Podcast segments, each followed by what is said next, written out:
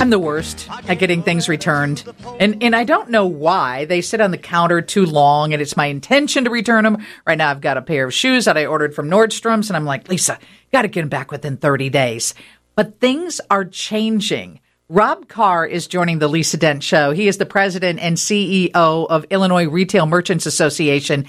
Are some retailers actually looking to end the free returns policy? Meaning, Rob, we would have to pay money or a restocking fee? Good afternoon, Lisa. Uh, I'm going to be with you. Yes, in fact, they are taking looking at taking those steps, and some are in the uh, exploratory phase of that in certain markets.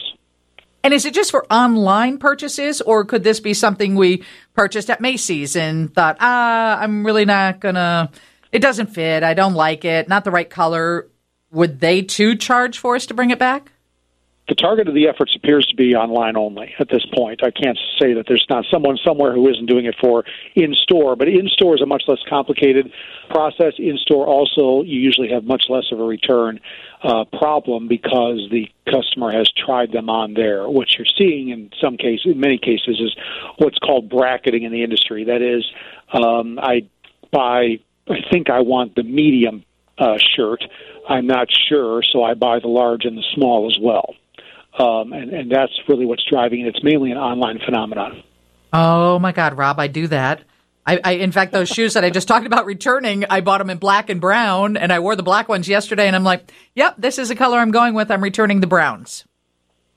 Yep, I, I think uh, something consumers can do there though is you know check reviews. I, I know I can't say I've never done that, but um, when I became more aware several years ago with the impact of this, I I do a lot, spend a lot of time checking reviews. That often tells me uh, pretty clearly whether something runs true to size, big or small, and so far has never led me astray. So customers can clearly uh, uh, guide themselves that way. Also, just checking the sizing guide. Uh, you know, when sizing guides first came out, they were not very useful, but mm-hmm. now I find them to be, and others have found them to be very, very uh, accurate. So that's one way uh, to, to do those is check the reviews and the sizing guide, and that should give you a pretty good guide. So retailers are tired of us what is called bracking, you know, ordering two or three of one item to check size, whether it's shoes or clothes or color, and then returning them. I'm assuming they're doing it because this is a cost cutting measure. Are we costing them a lot of money by our online shopping habits? Yeah, we really are, and all of us, are. you know, we're consumers. We we don't see the back end of everything. We think, okay, I returned it, and that's good, and they're just going to put it back on the shelf, and it just doesn't work that way, uh, particularly in the online environment. You have the shipping to go back. Shipping costs have been expensive from the beginning, but certainly in the current environment, uh, economic environment, they're increasing substantially.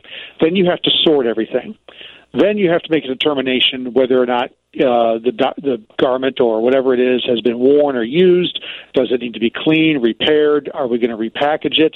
Um, and at that point, the retailer is deciding, okay, do I even want to go through all that, or do I sell it as part of a uh, crate sale where I bundle up a bunch of put a bunch of things together and sell it at a substantial discount to other stores or discount stores that buy them in, in uh, large lots like that. So there's a determination to be made, but there's a lot of costs that go into it beyond just simply sending it back. I read that Abercrombie and Fitch they're now instituting a $7 shipping fee to return. J. Crew, $7.50 for a prepaid label, and J.C. Penney, an $8 flat shipping rate. Do you anticipate that others will follow, and will that price go higher? I, I can't see whether others. I, I can't say for certain whether others will follow, but I do think you're seeing a def- definite development in the industry in recognition of the costs involved.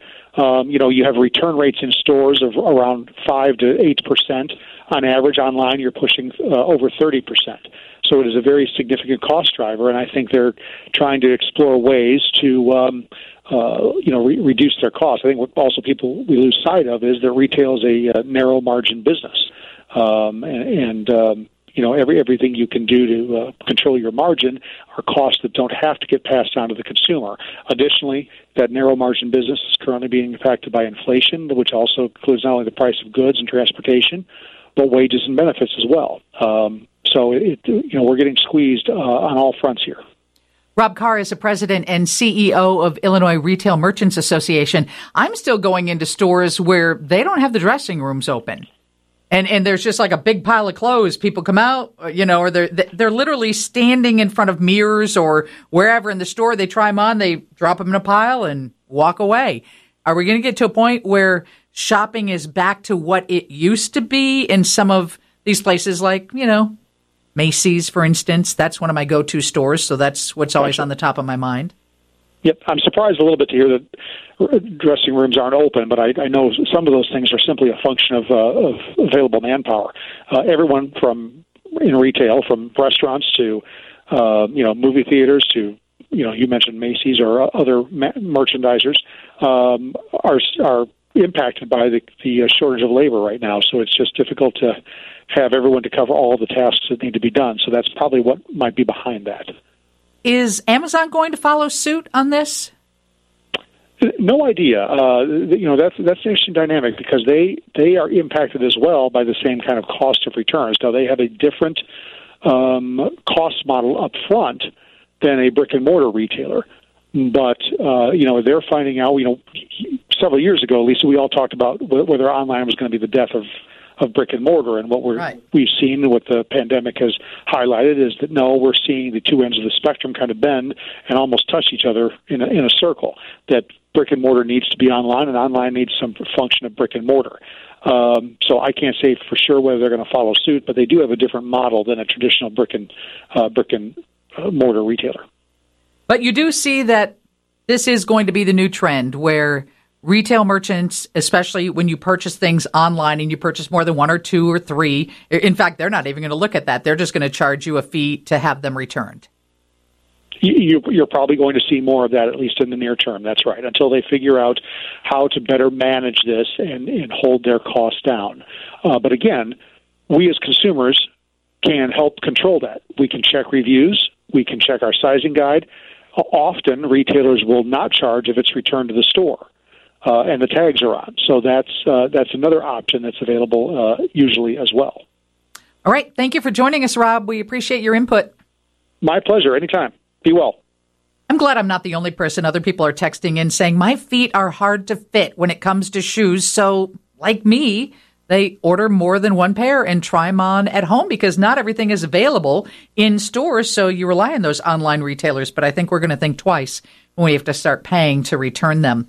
Those TikTok videos where people are fixing their own teeth, not a good idea. We'll have a dentist who's going to join us. We'll talk about how many people are do, doing that coming up. And Maria Pappas, the Cook County Treasurer, boy, she's always a fireball and a lot of fun, but tax investors are exploiting Illinois property tax laws. That's money coming out of your pocket for their gain.